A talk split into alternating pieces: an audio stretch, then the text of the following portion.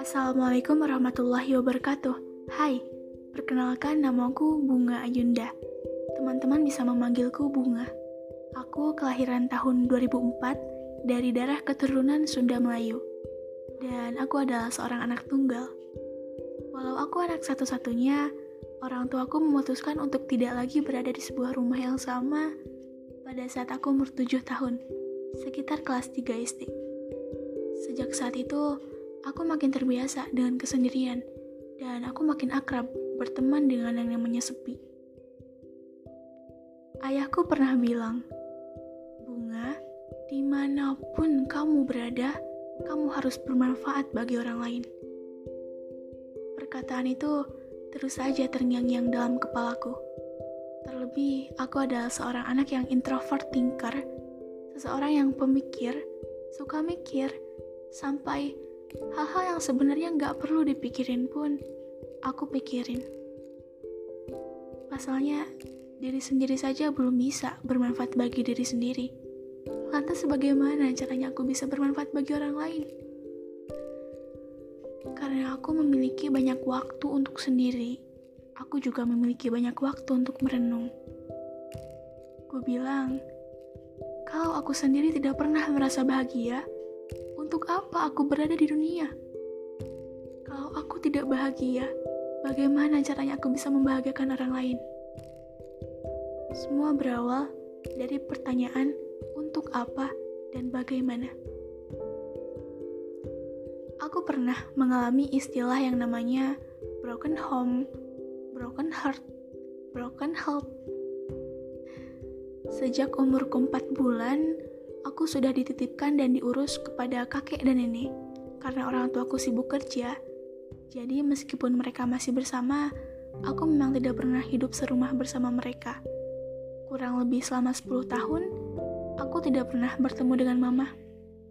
Aku juga pernah mengalami yang namanya patah hati, baik patah hati karena cinta dengan lawan jenis maupun cinta dengan orang-orang terdekat. Aku juga pernah mempunyai yang namanya mental illness.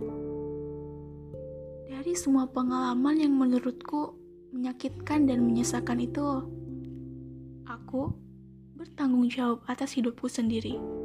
Aku tidak mau terus-terusan berlarut-larut dalam kesedihan, menganggap bahwa dunia tidak adil, terus mengeluh pada takdir. Itu semua hanya melelahkan hati dan pikiran saja, yang pada ujungnya tetap tidak ditemukan jalan keluar. Pengalaman memanglah guru terbaik. Kata-kata ayah, ku jadikan visi dalam hidup. Karena aku mengunyuk karena aku menyukai segala sesuatu secara sistematis, aku juga mulai merancang, menyusun hal-hal yang dapat membuatku berubah. Meski saat itu kondisi hatiku sedang abu-abu, hidupku dipenuhi banyak topeng.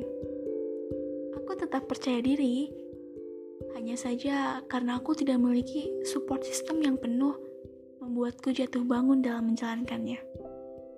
Aku berubah, tidak dihargai. Aku melakukan kesalahan, langsung dimurkai. Hingga pada suatu waktu, mau tidak mau, aku harus beranjak pergi. Benar, apa yang kita keluhkan hari ini bisa jadi impian kita di hari kemarin. Aku jadi teringat doaku saat masih SD, bahwa aku menginginkan masuk ke sebuah pesantren dan menimba ilmu di sana.